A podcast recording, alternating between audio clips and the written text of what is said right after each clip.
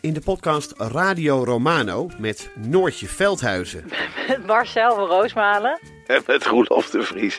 brengen we alle drie elke week een zogenaamde signalering mee. Wat heb jij nou weer bij je? En aan het eind bepalen we wie de winnaar van de week is. Echt een angstcultuur Lege huls die je er bent? Ja, dat gaat eigenlijk altijd onvriendelijk. Luister nu naar Radio Romano bij Podimo. Via podimo.nl slash Radio Romano luister je 30 dagen gratis. Liegen over een mondkapjesdeal die je hebt gesloten met de overheid. Een deal waarmee je miljoenen hebt verdiend. Dat doet toch alleen Siewert van Liende? Nou, nee. Ik ben Felicia Alberding en in de Mondkapjesmiljonairs duik ik met een team van correspondenten in andere schandalen. Want wist je dat Siewert helemaal niet uniek is? Luister de Mondkapjesmiljonairs in je Podimo-app. Of ga naar podimo.nl slash mondkapjes. En probeer Podimo 30 dagen. podimo.nl slash mondkapjes. De afgelopen drie jaar ben ik wiskundedocent geweest op de International School Groningen. En ieder jaar begon ik bij iedere klas met dezelfde les. En in die les gingen we mijn Ten Commandments behandelen, mijn tien geboden aan de leerlingen. De eerste commandment, elke keer weer, was Thou shalt trust rationality above authority. Oftewel, niets wat ik jou zeg, moet jij voor waar aannemen, gewoon omdat ik het gezegd heb. Dat was, ja, schokkend voor de leerlingen. Een wereld ging voor ze open. Ik ben Sebastian Wolswinkel en ik stel me kandidaat voor voorzitter van de Partij voor de Dieren. Dit is Betrouwbare Bronnen met Jaap Jansen.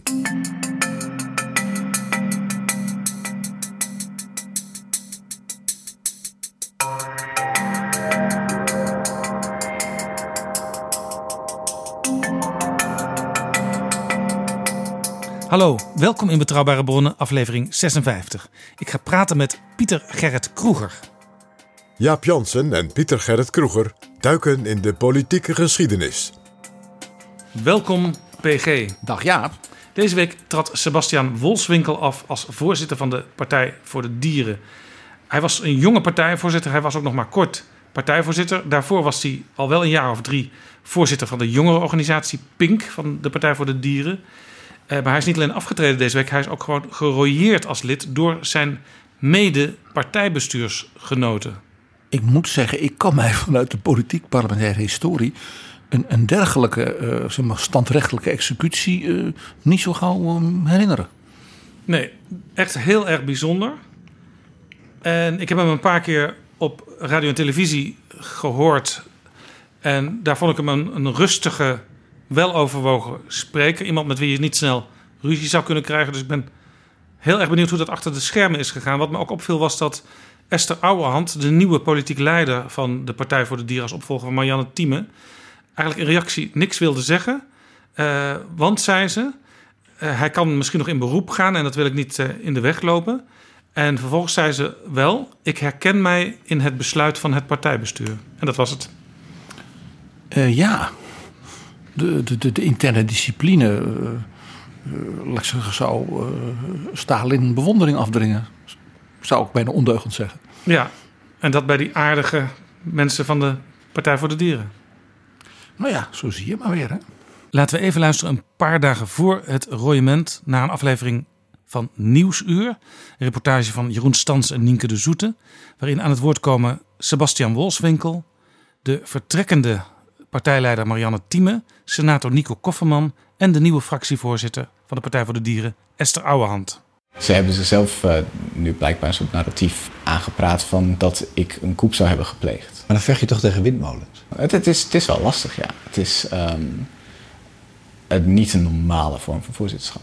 Is het tijd om eens na te denken over de koers van de partij, zoals bijvoorbeeld de voorzitter wil? Nee, het is totaal geen tijd voor een nieuwe koers. Het is een jong iemand, hij heeft veel vragen en die vragen kan hij op elk moment stellen. Maar het is niet zo dat een vraag stellen betekent dat er een koerswijziging moet komen. Dat is eh, heel iets anders. Vindt u dat hij de partij schade berokkent? Op dit moment ja. Ook de nieuwe fractievoorzitter Esther Ouwehand is niet blij met de discussie en vindt die schadelijk. Wat je ziet in de, uh, in de media, hè, dat, dat er in de media een discussie komt over de koersen, dat het niet uh, een weerspiegeling is van wat uh, de leden hebben vastgesteld. dat doet de partij geen goed. Ik wil vooral gewoon naar de vereniging kijken. Democratischer, transparanter. Um, ik wil sowieso een punt bereiken dat het niet eens meer gezegd hoeft te worden door de voorzitter van er moet dialoog kunnen komen. Dat dat gewoon voor de hand ligt. Jij wilde het hebben over wetten voor een goede partijvoorzitter. Ja, want ja, net als jij, ik was ook wel toch tamelijk onthutst over deze uh, zo'n vergaande ingreep. Ook argumenten als dat hij de, de, de bestuurlijke eh, dingen aan zijn laars lapte en niet wilde. Dacht ik, mm, iemand die relatief jong, maar al zo lang. Dus in de top van die partijmeerderheid wisten ze dat niet. Uh, gebeurde dat al vaker. Nou, kortom, daarbij speelde ook nog dat uh, zeg maar de sterke man achter de schermen, de heer Kofferman. Nico Kofferman, eerste Kamerlid van de Partij voor de Dieren.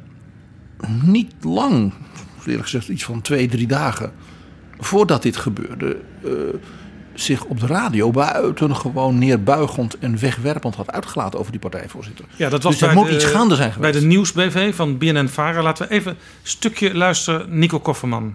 Nou, ik heb helemaal niks gemerkt van ruzie. Ik heb wel gemerkt dat er een paar mensen zijn die afwijkende opvattingen hebben.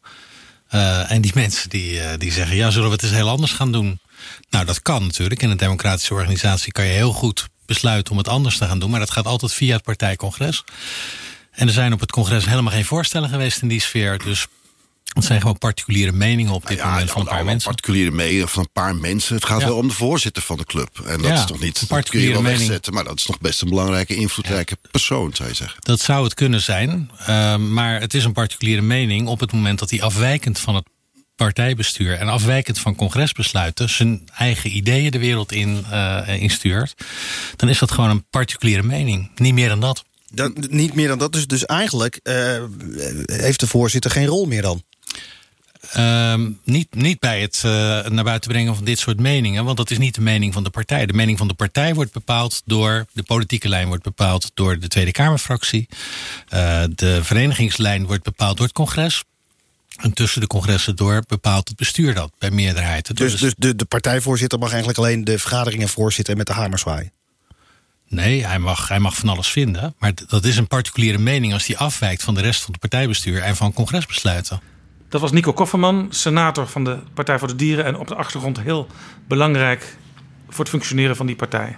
In eh BNN-Vara's De Nieuws BV. Een paar dagen voordat Sebastian Wolfswinkel als partijvoorzitter werd afgezet en zelfs gerooieerd. Ja, en dat bracht mij tot ja, een historische bijdrage. eh, zoals we die nu samen dan gaan proberen ja, in dialoog weer eens te doen. Want het is niet de eerste en ook zeker niet de laatste keer. Maar ook recent.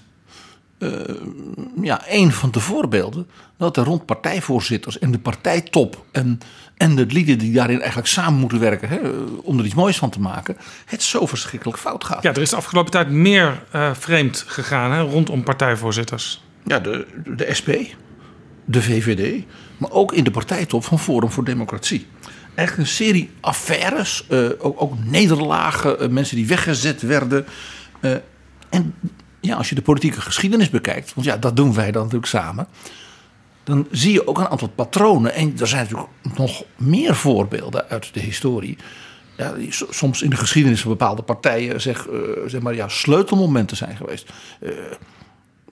De, Jan-Peter Balkenende als partijleider en langjarige premier namens het CDA is natuurlijk ondenkbaar achteraf. Zonder natuurlijk de poging van partijvoorzitter Mannix van Rij om partijaanvoerder Jaap de Hoop Scheffer ja, zeg maar, de, de af te snijden. Nou, dat is wel een voorbeeld. Ja, er was een soort broedermoord in het CDA. Ja, nou, eh, denk eens aan de Partij voor de Arbeid, waar een langjarige voorzitter, Marianne Sint, op een buitengewoon pijnlijke manier op haar fiets in Toscane eh, politiek ten val kwam. Eh, laat ik zeggen, de, de, de, de heuvels op en neer ging wel, maar in de partij ging ze op haar gezicht. Ja, er waren toen, eh, want dat herinner ik me nog heel goed, Marianne Sint. Het was in de tijd voor Paars. De Partij van de Arbeid regeerde met het CDA. Het was het kabinet Lubbers-Kok, III. ja. Lubbers-Kok. Er waren grote problemen met de Partij van de Arbeid. De WHO moest worden versoberd. En premier eh, en, en vicepremier Wim Kok... die was daar voorzichtig mee bezig.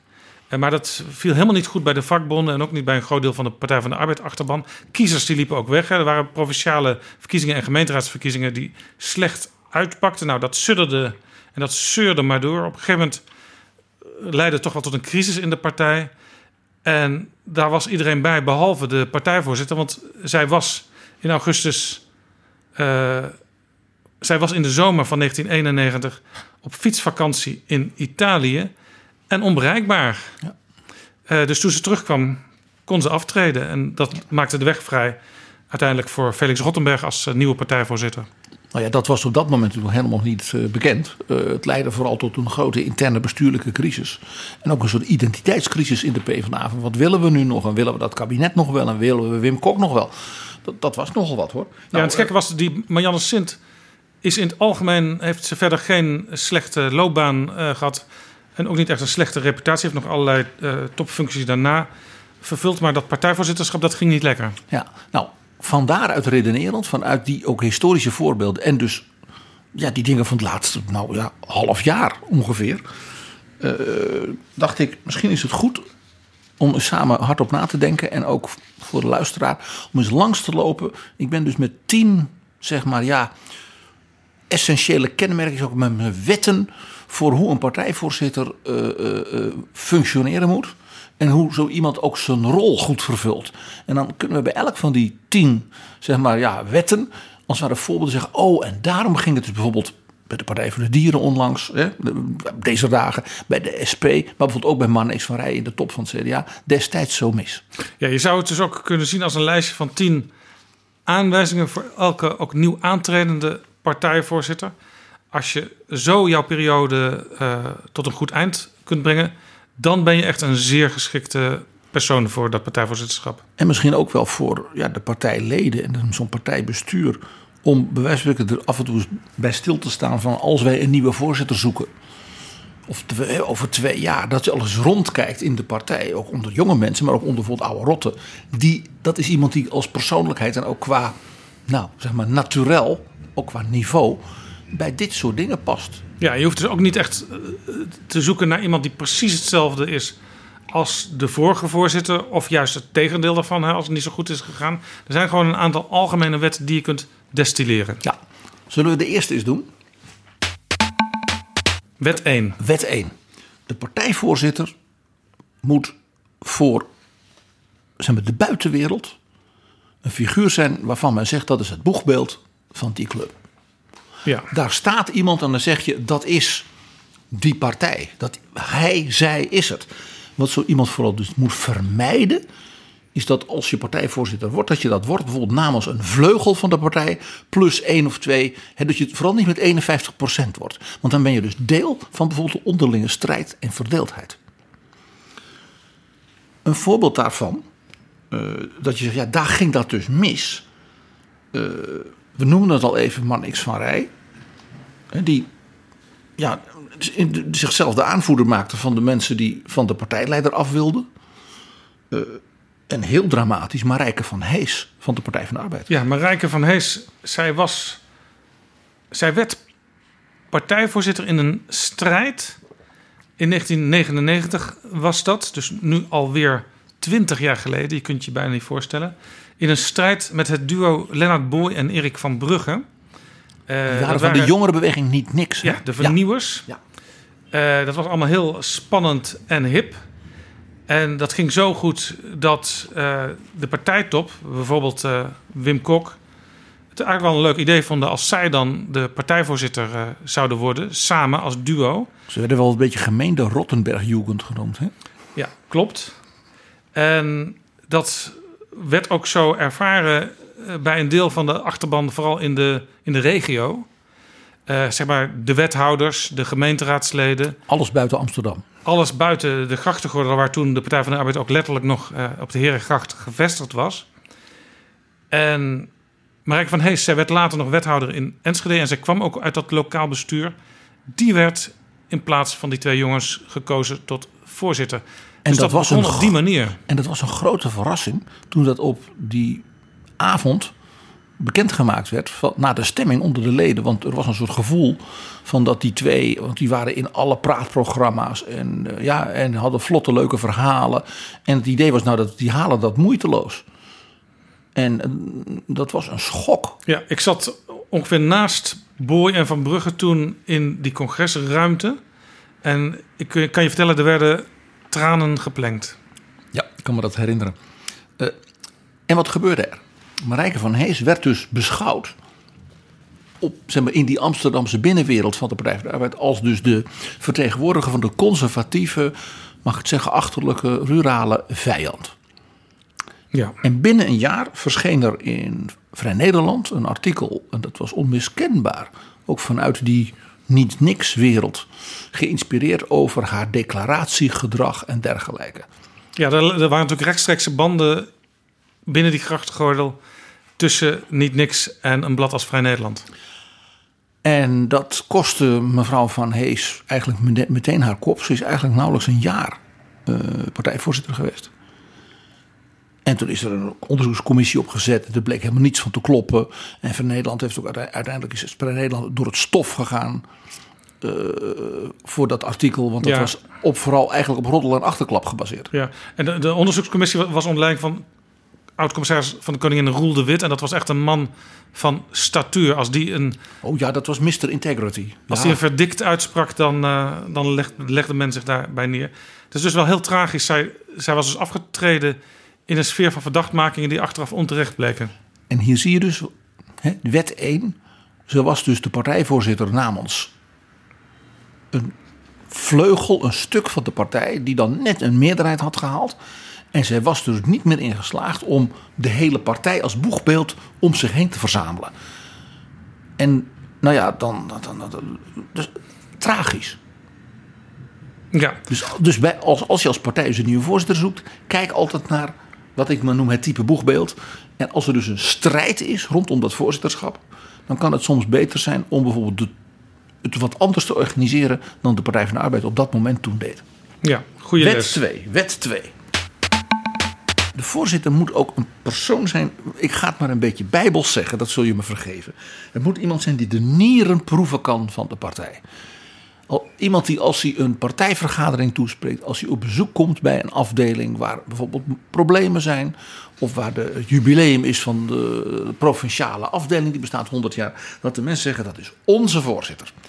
Iemand die dus die partij snapt, die de codes, de taal, de gevoeligheden aanvoelt, eh, die ook een beetje als tolk van de gedachten van ze hebben ook de tradities, de achterban, waar men zich thuis bij voelt. Ja, en ook als hij of zij kritische opmerkingen maakt over bepaalde ontwikkelingen binnen de eigen club, dat dat ook geaccepteerd wordt, omdat het helemaal past binnen de context van de cultuur van die partij. Dat het altijd wordt beschouwd als opbouwende kritiek. Precies. Hè? En dus hoe iemand is herkenbaar. En dat, ja, en, en, en, dus dat heeft te maken met het vorige punt van iemand die als boegbeeld functioneert. Dat is ook vaak naar buiten toe. Dit is meer ook naar binnen toe. Dus dat ze zeggen, wij herkennen ons in die vrouw en die man. Ja. ja, er zijn nu op dit moment een aantal partijvoorzitters die op radio en televisie niet zo bekend zijn, maar wel in zo'n partij een hele belangrijke sleutelrol vervullen. En dat kan dus ook wel eens heel erg misgaan. En een voorbeeld daarvan hebben we onlangs gehad. Dat was Ron Meijer bij de SP. Want Ron Meijer was vooral de kandidaat van, ik zal maar zeggen, de machthebbers. En was degene die dus naar voren was geschoven om Sharon Gesthuizen, die vanuit de achterban heel sterk ja, werd gesteund. eh, en zelfs zeker voor die partij verrassend veel ondersteuning kreeg van onderop. eh, die moest worden afgestopt. Ja, Ron Meijer was de favoriete kandidaat van oervader van alles wat er in de SP gebeurt, Jan Marijnissen. En hij was ook hele goede maatjes met Lilian Marijnissen, de dochter van Jan, die toen nog zeg maar, in de coulissen stond om uiteindelijk de partij te gaan leiden. Maar het was een soort dynastieke kandidaat. En Sharon Gesthuizen was een, een jonge vrouw. Heel actief in de Tweede Kamer. Deed allemaal heel leuke, on- eh, leuke onderwerpen. Verzonnen creatieve acties. Met, eh, wat was het, postbodes die het slecht gingen en zo. Ja. En dus die sprak enorm aan. eh, zeg maar, in die achterban. En je zag dus dat toen het dus misging met de SP. Met de, eh, een regel, regelmaat van verkiezingen, de Kamer, daarna de uh, Provinciale Staten heel slecht. En voor ons bij de Europese verkiezingen hielden ze geen zetel meer over. Dat toen ineens, dus het idee van deze man is voor ons de herkenbare figuur naar binnen, dat hij dat dus helemaal niet was. Want toen werd er een commissie benoemd en daar ging je dan zelf in zitten. En Lili Marijn voor kritische reflectie. Dat werd een drama. En toen heeft hij dus gewoon ja, zelf gezegd, nou, ik ga maar weg. Want ik, ik ben niet meer de man die voor die partij, als het ware ook intern, de figuur is die in moeilijke tijden de zaak bij elkaar houdt. Ja, en de verdeeldheid was echt bijzonder voor de SP. Want normaal wordt daar iemand met 80, 90 procent of meer gekozen. En hij kreeg 59 procent van de stemmen, een ruime meerderheid natuurlijk. Maar Sharon Gesthuizen kreeg de rest. En dat was toen wel opvallend. Dat schiet mij ineens te binnen. We hadden, we noemden, ik noemde net de naam Felix Rottenberg. Uh, die was heel populair ook weer in de grachtengordel.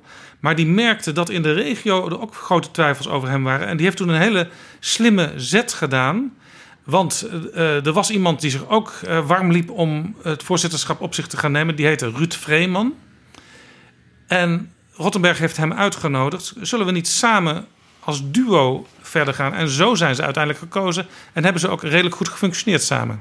Ja, ik zeg er meteen iets ironisch bij. Er zijn daarna nooit meer van zulke duo's geweest. maar je ziet dus, dat was inderdaad een slimme tactische move om de macht. Ja, dat had niet veel te maken met inhoud. Nee, maar wel ook om dit soort uh, resultaten te voorkomen. Hè, dat het later alsnog misloopt. Ja, maar ik vond dus zeg maar, die weerdegang van Ron Meijer... waarvan iedereen dacht, nou, dat is de nieuwe machthebber... die gaat daar hè, met de knoet in die partij zoals ze gewend zijn in de SP. Uh, nee, dus dat mislukte omdat dus hij dus die binnenkant van gedragen zijn, wet 2. Hè, dat mensen zeggen dat iemand die de nieren proeft. Hij was, zo werd hij niet meer gezien. Opmerkelijk. Ja, en ook wel ook een uiting wat allemaal gebeurde rond Ron Meijer van het gebrek aan checks en balances in de SP. Want als er een filmpje gemaakt werd over Hans Brusselmans, soort Frans Timmermans, maar niet helemaal, dan werd dat niet getest of dat wel breed zou aanspreken. Dat werd gewoon meteen in de zendheid van politieke partijen vertoond. En dat was zo'n voorbeeld dus van de nieren niet goed geproefd. Exact, ja. Mooi voorbeeld. Ja. Wet nummer drie. De voorzitter is iemand die moet begrijpen dat haar, zijn rol is dat hij politiek dienend is. Hij is de president hij is, ook de, hij is eigenlijk de minister in de oude Latijnse zin van het woord. De dienaar. Ook in de zin van de partij waar hij de voorzitter van is. Uh, verder brengen in de vaart der volken. En ook duurzaam uh, een, een goede en democratische partij te laten zijn. En dus ook dienend aan zowel de achterban, de leden. Wat kunnen we samen bereiken? Hoe kan ik daarbij helpen? En ook dienend dus aan nou zeg maar de professionele politici. Van als jij een minister hebt, als jij een Kamerfractie hebt, uh, Eerste Kamer, Europa, Staten. Uh, dat je zegt van hoe kan ik ervoor zorgen als partijvoorzitter dat die mensen tot bloei komen. Dat je ze daarin ondersteunt. Maar je bent niet een loopjongen. Dienend betekent ook dat je dus politiek slim moet zijn. Dat je soms ook een beetje de countervailing power bent. Dus jongens, ik snap dat, groepje bewindslieden. Maar als partijvoorzitter, ik kijk nog even tien jaar verder nu met de partij. Of we moeten toch even wat meer van die kritische jongeren uit onze achterban erbij betrekken. Dus je moet dienend zijn, absoluut. Je zit daar dus niet om zelf zo belangrijk te worden. Zoals Marnix van Rij uh, overkwam, zal ik maar zeggen. Dat hij zich daartoe verleid voelde. Maar je moet ook politiek slim zijn. Snappen van de, de politici van alle dag zien niet, iets niet, voelen iets niet, maar ik zie het wel door mijn gesprekken met de achterban, door mijn gesprekken met maatschappelijke organisaties. Dus een, het is een hele verfijnde functie, waarin je dus en jezelf moet kunnen wegcijferen voor de club, en tegelijkertijd op essentiële dingen moet zeggen: nee mensen, let op. Dus een soort slimheid en een soort ook politieke wijsheid hebben. Ja, en je moet bijvoorbeeld ook opletten dat de partijleider, de politiek leider, hoe succesvol hij of zij ook is, dat hij niet een soort staat in de staat creëert rondom zijn eigen persoonlijkheid, waardoor mocht die persoon het niet meer goed doen of wegvallen, de rest ook in duigen valt. Ja. twee voorbeelden van, van, hè, die dus, van dat je, toen ging dat dus niet goed. Op dat laatste punt, meteen maar even, Peter van Heeswijk, de voorzitter van het CDA. Wanneer was dat ook alweer? Dat was de man in de laatste jaren van Balkenendes premierschap. Hij volgde Marja van Bijsterveld op. Oh ja, hij was geloof ik een, een, een bakker uit Brabant. Banketbakker. Bijnaam de koekenbakker. Dat gaf al iets aan. Eh, het is precies wat jij zegt. Hij was zo dienend dat hij dus, laat ik zeggen, het isolement dat ontstond rond Jan-Peter Balkenende. Door wat die kritische commissie Frissen na afloop zei, de ijzeren ring. Er drong geen geluid meer door, dat alles werd afgestapt rond Balkenende. En hij zorgde er niet voor dat dat systeem doorbroken werd. Als partijvoorzitter zag je het misschien zelfs niet gebeuren. Ook niet in de topberaad, het zogenaamde BPO van het CDA. Dan had hij ook eigenlijk weinig te melden. Daar zat een, eh, ja, daar zat een, een, een, een Eurlings, daar zat een Verhagen, daar zat een Van Bijsterveld, daar zat een Balkenende, daar zat een Donner. Ja, dat waren zulke gepokt en gemazelde politici met, nou mag ik ook zeggen, grote persoonlijkheden. Daar zat deze eenvoudige banketbakker tussen. En ja. En dus Balkenende kreeg geen kritische reflectie. Hè, Opbouwend natuurlijk altijd, zoals we zeiden bij het vorige punt. Maar die kritische reflectie is wel nodig. Het is dus en dienend en slim. En alert. En ook sensitief voor bijvoorbeeld nieuwe dingen en veranderingen. Ja, de tragiek is En dat, wel... en het leidt dus toe dat Balkenende ten onder ging. Ja. Doordat hij helemaal in die ijzeren ring ook zelf verlamd raakte. Het lastige is wel dat, dat vaak zo'n partijelite... die het idee heeft, ach, daar komt een nieuwe voorzitter... en wat moet die man uit Brabant nou? Eh, dat soort types... eh, dat soort mensen, leden van de elite, hebben vaak het idee... zo'n partijvoorzitter die is er voor het bijhouden van de ledenadministratie... en verder niks. En dat wordt op zo'n manier bevestigd. Dat is, jij citeert nu misschien wel zonder het te weten. eh, wat partijvoorzitter Wim van Velsen van het CDA een keer tegen mij zei. toen ik het boek schreef over de geschiedenis van het CDA. Die zei dat de fractieleider van, van toen hij aantrad. als partijvoorzitter, dat was in 1986. dat was een al lang zittende, zeer ervaren Bert de Vries. En die zei: Wim, jij zorgt voor de ledenadministratie, ik doe het beleid. Ja, precies. En dat was voor hem, hij was een topmanager uit de onderwijswereld. Ja. Dat was een jonge, jonge vent die een enorme loopbaan had gemaakt. En die vertelde dat dus met enige ironie. Eh, in de zin van, dit was dus een ingesleten manier van denken. Waar hij dus als nieuwe jonge partijvoorzitter zich doorheen moest vechten. En dat ging hij ook doen op zijn manier. En, eh, maar dat is dus een heel, wat jij zegt, is een heel herkenbaar iets. Waarbij dus de, de, de partijtop zegt van nou, dat politiek dienend, dat is met een hoofdletter P en een hoofdletter D. Eh, Ja. Dat politiek slim en strategisch, nou, dat doen wij wel. Zo'n partijvoorzitter die zit vaak een aantal kilometer verderop in een partijbureau. En ja, die zien elkaar misschien één, twee keer eh, per week soms. Maar daar is gewoon een mentale afstand. En, en de partijvoorzitter reist door het land en komt drie, vier avonden per week. Eh, eh, laat ik zeggen, bij eh, de afdeling Baren, de afdeling Tietjerk-Stradel, de afdeling Valkenburg aan de Geul en Middelburg.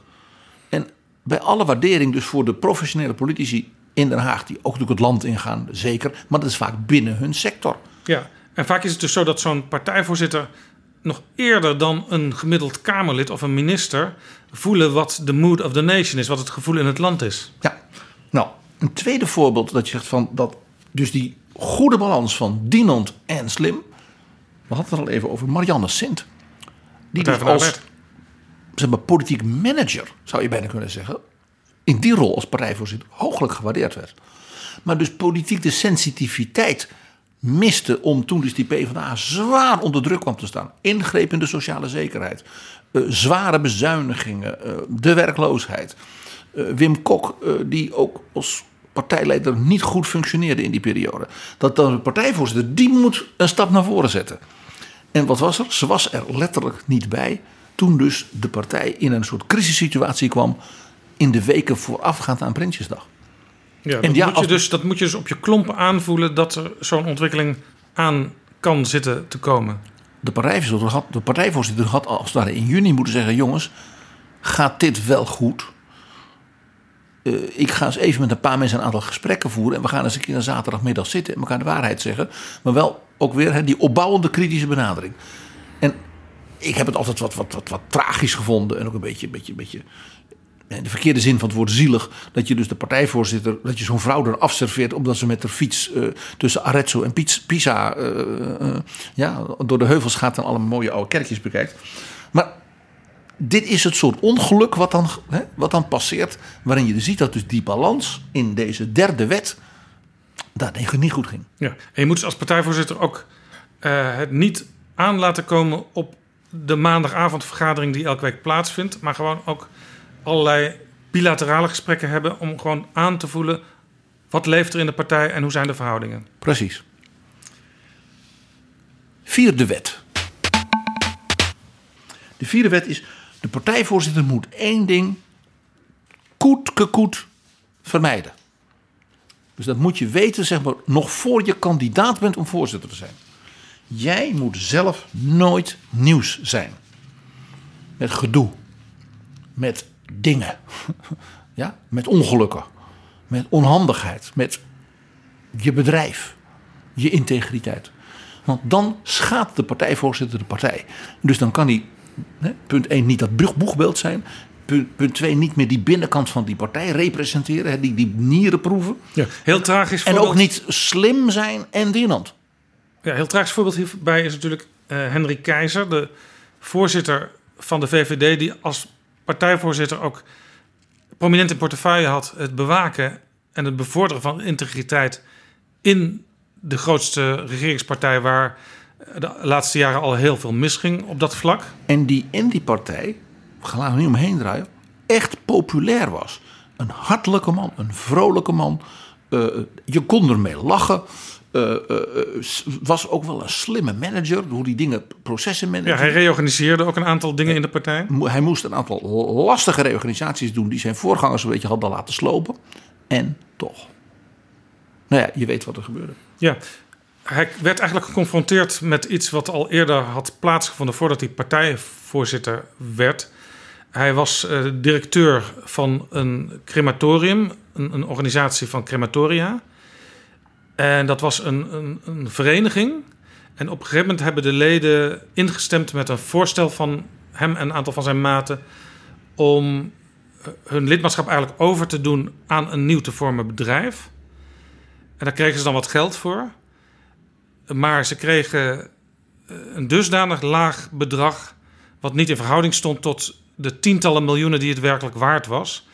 En daar werd voor, een, ja, voor enkele tonnen werd in feite heel makkelijk tientallen miljoenen verdiend. En dat werd onthuld door Follow the Money, een uh, website met vaak hele goede en diepgravende verhalen over hoe het zit met geld in clubs en organisaties. En dat ging hem achtervolgen. Ja, en, en daar zag je dus dat de partijvoorzitter zelf nieuws werd rondom een bedrijf. En, en dan heeft zo'n man dus ook gewoon pech laat ik zeggen, als het een bedrijf was geweest voor, ik noem maar eens wat, de veredeling van, van uh, uh, tulpenbollen. Maar een bedrijf in crematoria. En je bent partijvoorzitter. De grappen. De foute grappen. Ja? En dan is er geld dat letterlijk en figuurlijk verbrand wordt.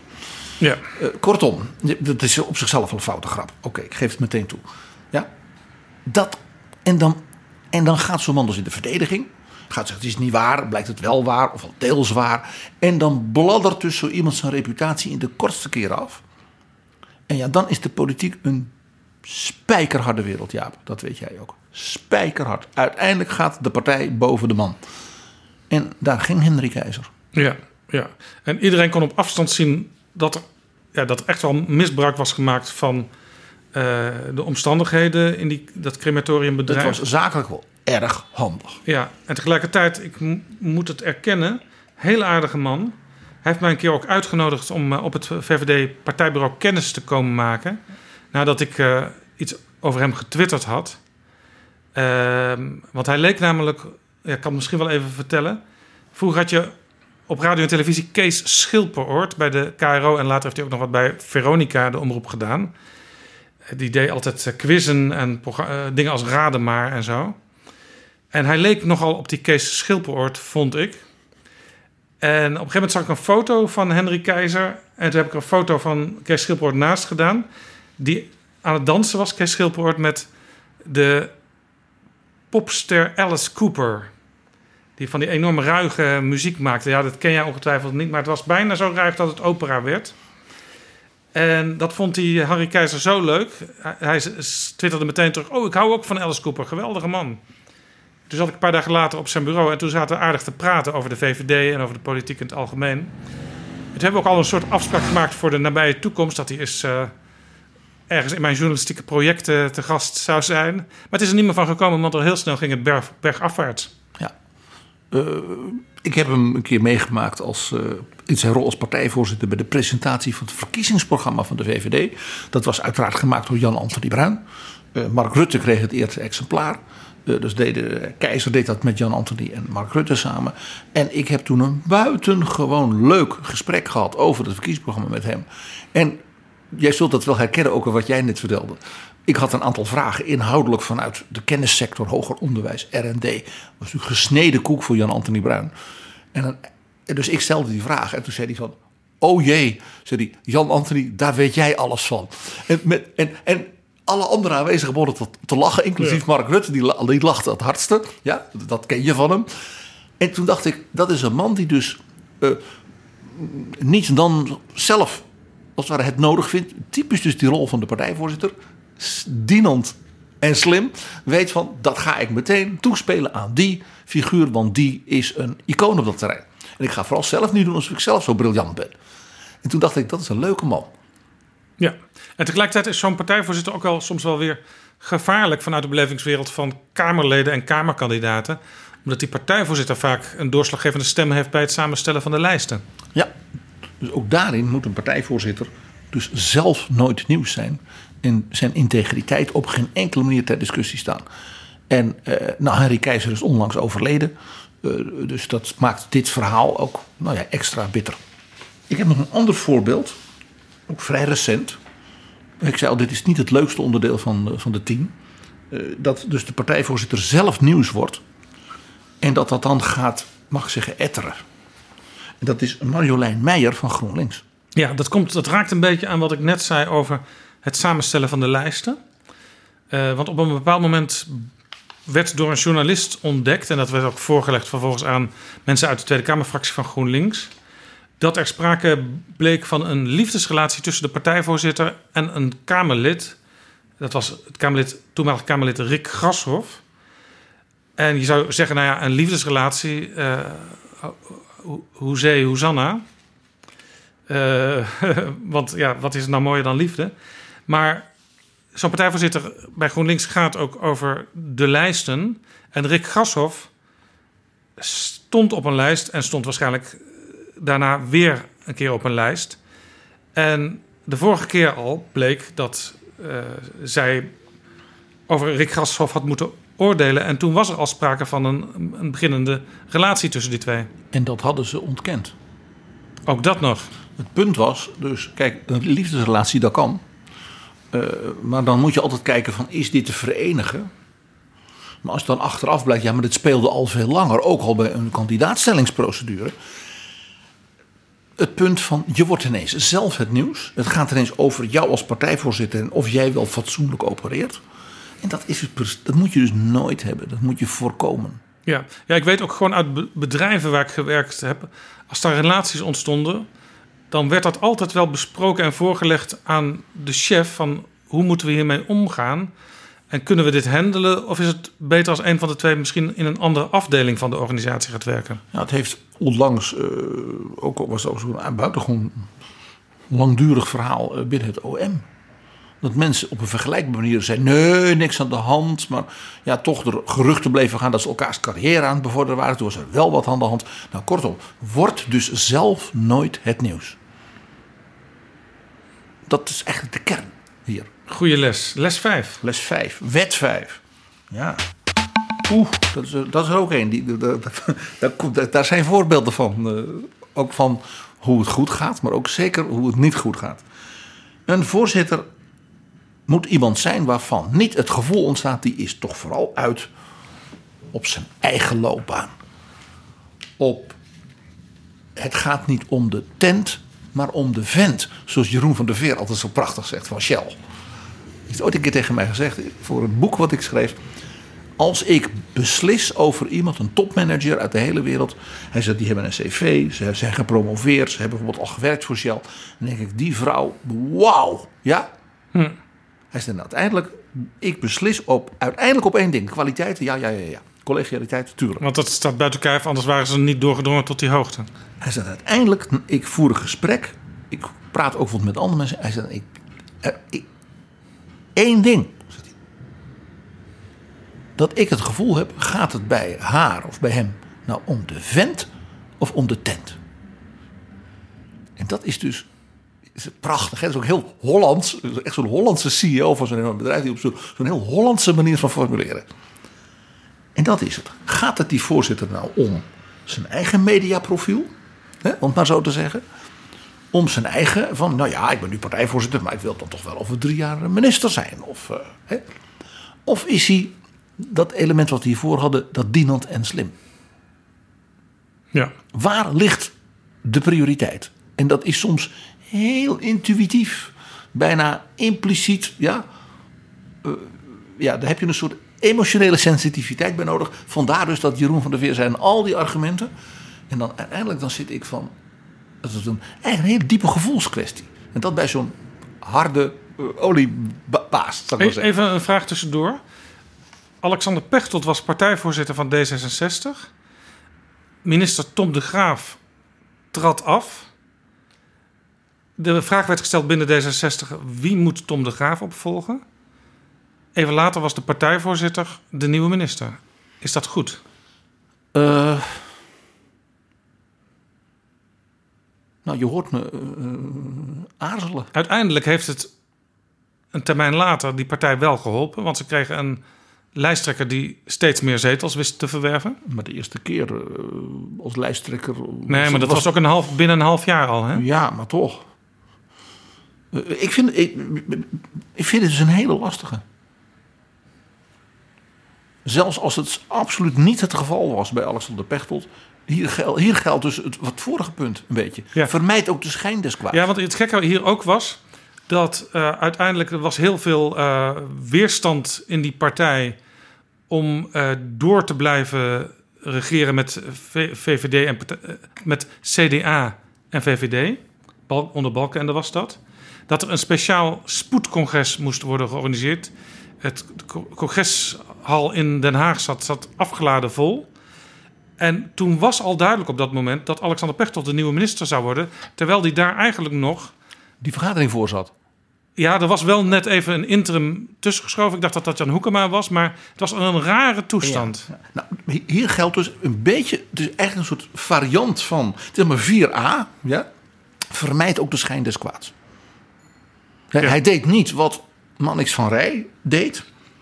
Die is, als, het, als je kijkt naar hoe het fout kan gaan bij deze vijfde wet, wel een, een heel sterk voorbeeld.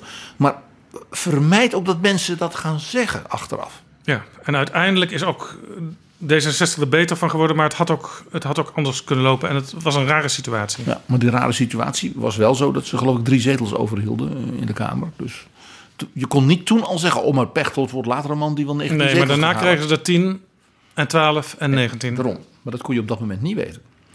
Voorbeeld van iemand waarvan je zegt van... Ja, is die nou bezig met de club? Hè? Met de vent of met de tent? Eh, nou, Marnix van Rij noemden we al. Kijk, als je binnen anderhalf jaar na je aantreden als partijvoorzitter denkt... kom, hoe zal ik de partijleider die binnenkort lijsttrekker moet worden... eens even afzetten. Dan, dan, nou ja, dat was mm, een heel pijnlijk voorbeeld van, eh, van hiervan. Maar ook Felix Rottenberg heeft daar eigenlijk permanent last van gehad. Er werd voortdurend gedacht, die is zo mediamiek, zo, ja, zo'n zo'n soort discussie-intellectueel uit- in het Amsterdamse wereldje. En hij treedt op en hier en daar en schrijft opiniestukken. En hij had een hele soort, soort dat was toen heel hip, een soort fax-nieuwsbrief waarin hij ook met nieuw niet niks van alles deed. Is Felix nou met de Partij van de Arbeid bezig? Of is hij met dat Felix nog weer een column kan doen in een leuk hip blad volgende week? Ja, hij was heel eigenzinnig, daardoor ook wel geliefd bij journalisten in de zin van bel Felix en er komt een tekst. Het probleem was alleen dat zijn medeleden van het partijbestuur en eh, zeker ook mensen in de Tweede Kamerfractie En de bewindslieden. nogal eens schrokken van wat hij daar plotseling eh, in de microfoon zei. Want dat was niet van tevoren doorgesproken en soms een heel ander standpunt dan de partij traditioneel had op dat front. Ik kan mij nog herinneren dat hij een keer over minister Jo Ritsen van Onderwijs echt de meest vreselijke dingen zei. In de zin van eh, het enige wat die man interesseert is knoeien in zijn eigen begroting, maar een visie of beleid heeft hij niet. Nog even los van de vraag of het waar is. Uh, ja, als je al partijvoorzitter bent, dan moet je natuurlijk in een column. Uh, of bij een, een, een Barend en van Dorp-achtige, Jinek-achtig programma, dat niet zomaar roepen. En hij heeft ook een keer hele negatieve dingen gezegd over fractievoorzitter Thijs Wultgens. Er was toen een bijeenkomst, ik geloof in Utrecht, gepland waar ze elkaar zouden zien. En toen is Wultgens, die dat op de radio hoorde, uh, rechtsomkeerd terug naar Den Haag gegaan. Noemde hem niet een luie Limburger? Precies. Nou, één ding. Maar ik mag het wel even opnemen voor Thijs. Hè. Dat was een gouden man. Het was een zuiderling in hart en nieren. Maar lui was hij allerminst. De onderwerpen waar hij voor knokte in de Kamer en ook binnen de partij. Dan, dan stond er ook iemand. Dat deed hij met bonhomie. Ja, maar dus niet zeg maar, een zure rode type, om het onaardig te zeggen. Maar dit was dus uh, geen goed moment van de partijvoorzitter. En de partijvoorzitter die dus de indruk wekt. Dus vooral bezig te zijn met zijn eigen mediasuccesjes. Dat gaat niet goed. Nou, uh, Rottenberg is daarna heel erg ziek geworden. En heeft dus toen afscheid moeten nemen als partijvoorzitter. Maar dit was een element waardoor zijn voorzitterschap geen succes werd. En hij ook eigenlijk nooit meer een echte politieke functie daarna heeft gekregen. Nee. Wet 6. Ja, oeh. Naarmate ze eh, vorderen, zal ik maar zeggen, hoor je mij reageren van, oeh ja, ja, dat is ook wel een hele zware. Eh, wat moet een partijvoorzitter nou eigenlijk doen in die partij? We hebben nu dingen gehad over zijn opereren, je functioneren, je rol. Maar wat is die rol dan? Een partijvoorzitter die moet regisseren en agenderen. Dus die moet zorgen dat binnen die partij de leden, de afdelingen, de prominenten, ook de voormalige prominenten, de mastodonten, hè, zoals men wel eens noemt, de jongeren, de vrouwen, de bestuurders, de bewindslieden, dat die met elkaar op een soepele manier omgaan.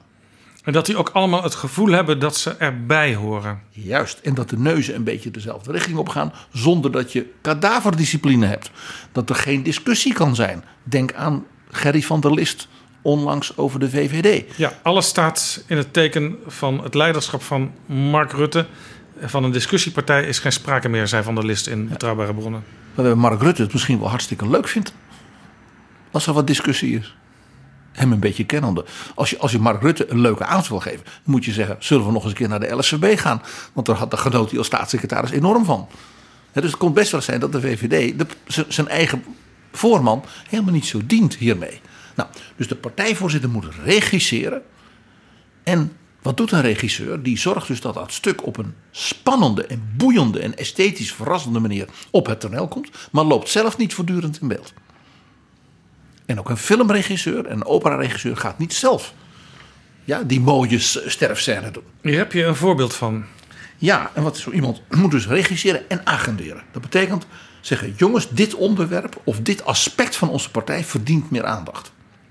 Of er komt nu op ons land of op Europa af artificial intelligence. Laten we eens een partijcommissie met een aantal interessante mensen uit de wetenschap en bedrijfsleven en jonge lieden dat laten Maar dat is ook een beetje de taak van het wetenschappelijk bureau. Nee, daar beleg je het.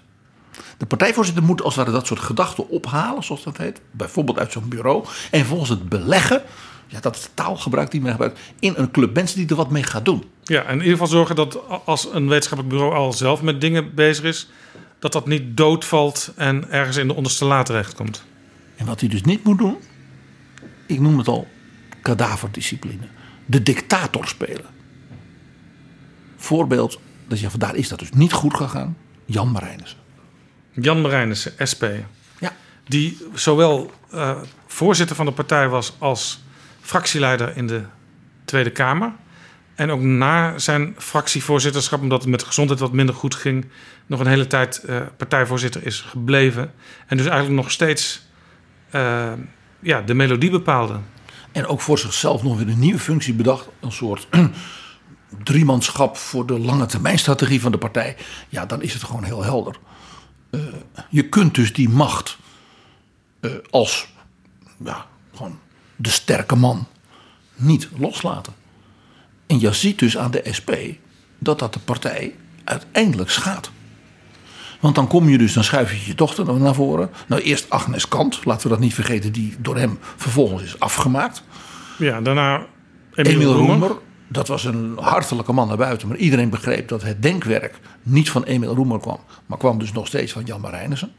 En vervolgens zijn dochter. Met Ron Meijer. We hadden het erover. En je zag dus bij die eerdere wet die we behandelden. Dat Ron Meijer dus onderuit ging. En dat is een gevolg dus van deze cultuur. Die dus die partijvoorzitter in al die jaren dus had gevestigd in die club. Eh, eh, hè, dus eh, regisserend, agenderend, maar op een manier die, waar ik de term kadaverdiscipline voor gebruik. Ja, en het tragische hierbij was dat Ron Meijer zelf in de vakbeweging, in de FNV juist, een modernere manier van, zoals ze dat noemen, organizen had geïntroduceerd. Waardoor heel veel eh, jongeren met name zich weer betrokken voelden bij die vakbeweging. Maar hij kwam dus in die SP terecht, in het oude systeem wat door Marijnissen was neergezet. En daar kon hij blijkbaar niet doorheen breken. Nou ja, hij was onderdeel van die cultuur in die partij. En had dus als opvolger, voorzitter, ja, dus niet een eigen profiel en een eigen eh, stijl kunnen ontwikkelen. Behalve het kopiëren en, mag ik zeggen, knikken voor de echte baas. Dus uiteindelijk heeft Marijnissen, is mijn analyse, door dus die kadaverdiscipline benadering, zijn partij niet geholpen. Dus daar is zeg, dit, dit is dus een manier van doen die uiteindelijk, en daar is dit een voorbeeld van, een partij ernstig schaadt. Ja. Wet 7. Ja, je moet als partijvoorzitter ehm, hm, een goed gevoel hebben van waar zit mijn macht. Want die macht is, dat is een formele macht. Je bent gekozen en je hebt dus bevoegdheden. Je mag dit doen en je mag dat doen. En je, hè, je, je roept de vergaderingen bijeen. Dus dat agenderende. Sterk onderschat vaak. Als machtsfactor. Jij bepaalt wanneer we wat, hoe. Met bijvoorbeeld een, memorandum of een, een, een studie van die gaan bespreken. Ja, en of het partijcongres in Amsterdam plaatsvindt of in Maastricht. En of je een van jouw buitenlandse collega's daar een hoofdrol laat geven. Of dat je zegt, nee, nee, nee, we gaan alleen maar de, we gaan dus de vertegenwoordigers van de protesterende boeren laten optreden. Ja, agenderen is een enorme machtsfactor. Dus je moet snappen waar je macht zit. En die macht van de partijvoorzitter berust, als het goed is, hè, op twee dingen. Op de wortels van zo iemand in die partij. Waar we het eerder over hadden. Dat boegbeeld zijn en ook die, die nierenproeven. Dat, dat je geworteld bent in die partij. Dat je ook weet, ik kan af en toe eens een keer een risico nemen. Omdat die mensen zeggen, ja, dat is wel lastig wat hij nou doet. Hè? Opbouwende kritiek. Maar toch maar even dat punt goed eh, oppakken, want hij zegt het niet voor niks. Ja, en dat je ook kunt teruggrijpen, bij wijze van spreken, op kennis die je tien jaar eerder al in die partij hebt opgedaan. Toen, je, toen er nog lang geen sprake was van jouw voorzitterschap. Dus van je netwerk, je wortels diep in die partij. En in de omgeving van de partij, bijvoorbeeld bij de mastodonten, bijvoorbeeld bij de denktanks van zo'n partij, bijvoorbeeld bij het maatschappelijk middenveld dat zich met die partij graag associeert. Maar er is nog een tweede punt. Een essentiële bron van de macht van de partijvoorzitter is de gunfactor van de kant van de beroepspolitici. Onthoud, de partijvoorzitter is geen beroepspoliticus, als het goed is. Dat is iemand die uit de samenleving, uit de partij, vandaar ook opereert. Maar dus hè, dat dienend en slim. En accepteren dus de Kamerleden, de ministers, jouw gezag. Ja, precies. Gunnen ze jou dat jij een succes bent als, als partijvoorzitter. En dus ook als focuspunt van de beslissingen. En degene die dat doet, die die regie voert. Of zeggen ze nou, doe alleen maar de ledenadministratie. Of bemoei je niet met de problemen die wij bijvoorbeeld hebben eh, in de gemeenteraden. Of in de, of, of in de Kamer of in het kabinet. Heeft zo'n partijvoorzitter dat wel? Dus die beide dingen, en die wortels en die gunfactor. Dan kun je dus heel veel betekenen. Ik ga nu twee voorbeelden geven van waar het dus misging. De eerste hebben we al even langs zien komen met een met het allereerste punt, namelijk dat je niet de belichaming bent voor het van het gezamenlijke van de partij, maar je bent van een deel van de partij plus één. Marijke van Hees. Ja, die we al eerder noemden enkele keren. Die had dus die gunfactor niet. Dat partijbureau en die partijelite van de PvdA in Amsterdam, die vonden, nou ja, onze clubje jonge hondenkandidaten, die verloren dat smadelijk. En nou zit die mevrouw daar en er gingen er geruchten over haar declaraties. En, ja, en daar ging ze. Het ontbrak haar en de gunfactor. En zij had waarschijnlijk het gevoel, ik ben zo geworteld in die partij, dat is genoeg voor mijn macht. Antwoord is nee. En bij wijze van spreken, je krijgt geen uitnodiging om de wekelijkse Tweede Kamerfractievergadering bij te wonen, terwijl dat wel gebruik is in jouw partij. Of je bent niet bij informele bijeenkomsten die van belang zijn, waar mensen eens met elkaar praten. Dat ze zeggen, van, ja nee, maar ze zit in Enschede. ja, Ja, ja, ja, ja, zo gaan Ja, die dingen. Een tweede voorbeeld van een wat andere aard is het grote gevaar van partijen die zulke wortels niet hebben. Dat daar de partijvoorzitter als een soort, nou ja, aan de ene kant als een soort Jan Marijnissen, als een soort kadaverdiscipline dictator opereert. Ja, wat we bijvoorbeeld ook zien bij de partij die maar één lid heeft, de PVV, Geert Wilders. Ja. En het Forum voor Democratie, waar Thierry Baudet de voorzitter is en de grote leider. Daar heb ik een wat andere analyse. Die komt bij een volgende wet aan de orde. Nee, ik zat te denken aan de LPF. Wat je daar zag, dat dus de, De lijst Pim Fortuyn 2002. de partijvoorzitter daarvan. Die was voorzitter omdat hij het gewoon de zaak betaalde. Dat was een vastgoedbaas met een niet geheel brandschone eh, reputatie. Ja, hij was interim voorzitter, maar dat is hier best lange tijd geweest. Het komische is, eh, hij werd dat op 3 juli 2002 en het werd pas officieel op 3 december 2002, dus een half jaar later. Ja, dit is precies wat ik bedoel. Dus die, dat waren, die was dus niet geworteld in zeg maar, het, zeg maar, de, de, de humuslaag. Ja, de, de, de, de, eh, de basis van die partij. Interim, noodgoed geregeld. Maar ja, hij betaalde. Was wel iemand die zich in het bedrijfsleven eh, bewezen had. Hij was vastgoedhandelaar. En Quote schatte hem in dat jaar 2002 zijn vermogen op 190 miljoen euro. Dat kunnen jij en ik niet zeggen. En, en, en- maar vlak daarvoor, dat zag je dus ook bij de LPF, had je dat roemruchte duo Dost en Langedam. Dat waren ook van die vastgoedjongens. En die hadden dus in de tijd dat Fortuin nog leefde, ja, de rekeningen betaald. En, eh, ja, en die, voor, die, die een beetje als partij... Geef maar hier die bon. Ja, en als partijvoorzitter. Dus zo kwam ook die merk... Ik heb geen bon nodig. Nee. En, en zo kwam dus die merkwaardige lijst met Winnie de Jong en, en, en, en ja, wat, er allemaal op die lijst kwam, dat kwam via die, die, die Dost en Langedam. Want Fortuyn deed zelf helemaal niks. Nee, dat ging trouwens door. Hè, want toen Maas eenmaal eh, eh, officieel die functie had... toen werd hij door de fractievoorzitter in de Tweede Kamer... Harry Wijnschenk, de fractievoorzitter notabene... beschuldigd van maffiapraktijken... om vastgoedmakelaars op de kieslijst voor de Provinciale Staten te krijgen. Eh, ja. Een paar dagen later eh, legde Maas zijn voorzittersfunctie neer. Nou, dit is zo'n voorbeeld dus dat de fractieleider, de partijvoorzitter, die overigens al, dus al bijna een jaar eh, de facto gewoon de basis en omdat hij achter, voor de centen zorgde, onaantastbaar was. Dat dus ja, als maffiapraktijken valt en vriendjespolitiek op de lijst. En, en dit is natuurlijk een episch verhaal, zoals de hele LPF natuurlijk. En dan denk je ook, eh, voor wat hoort wat, zo gaat het in het vastgoed ook. Maar blijkbaar, daar heb jij verstand van, ik niet. Maar eh kort- kortom, dit is zo'n voorbeeld. Dus de, de, de partijvoorzitter moet geworteld zijn. Van daaruit ook zijn autoriteit ontwikkelen. Eh, en dus de beroepspolitici moeten de gunfactor hebben. Nou, je zag dat eh, de fractieleider in dit geval niet heel veel gunfactor had naar de partijvoorzitter. En dan zie je het helemaal fout gaan. Dit is dus een, een, een gevaar dat nieuwe partijen, partijen die rondom één persoon of om rond, rond één thema, dat zie je bij de Partij voor de Dieren bijvoorbeeld ook, eh, als, die daaruit ontstaan, dat die dus, laten zeggen, deze, zeg maar die humuslaag waar het van uit kan groeien, niet hebben. En dat je dus rondom de macht van personen hele ja, bedenkelijke eh, eh, en merkwaardige ontwikkelingen kunt zien. En er klonk toen ook zo'n beetje elke dag in en rond de LPF de vraag: wat zou Pim ervan gevonden hebben? Die zat op zijn wolk. Ja, en dat was dus eigenlijk ook een foute benadering, want ook dan geef je te veel macht aan één persoon en te veel macht in één hand. En dan ook nog aan een schaduw.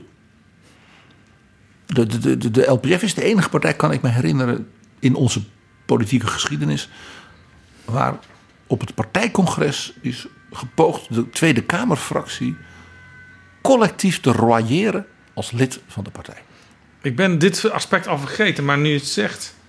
Ja, we, we, mocht betrouwbare bronnen nog jaren doorgaan, dan zullen we vast nog een aantal afleveringen aan aspecten van de LPF gaan besteden. Ik denk dat we de historische rubriek voor de tweede helft van 2021, dan is het 20 jaar 11 september en ook 20 jaar de opmars van Fortuin. En dan 2022, dat we zoals we nu een serie doen, historie van de val van de muur en alles wat daar gebeurde, dat we dan ook wel een serie kunnen doen. Eh, de eerste doorbraak van het populisme in Nederland en wat we daarvan geleerd hebben. En als je daar niet op kan wachten, dan beveel ik van harte aan het boek De Kinderen van Pim, geschreven door collega-podcastmaker Joost Vullings. En die heeft vrijwel alle belangrijke, en wie was er niet belangrijk in die tijd, Kamerleden, ministers, andere betrokkenen van de LPF geïnterviewd. En je valt opnieuw, eh 17 jaar na dato, van de ene verbazing in de andere. Zo is dat. Dit is Betrouwbare Bronnen, een podcast met betrouwbare bronnen.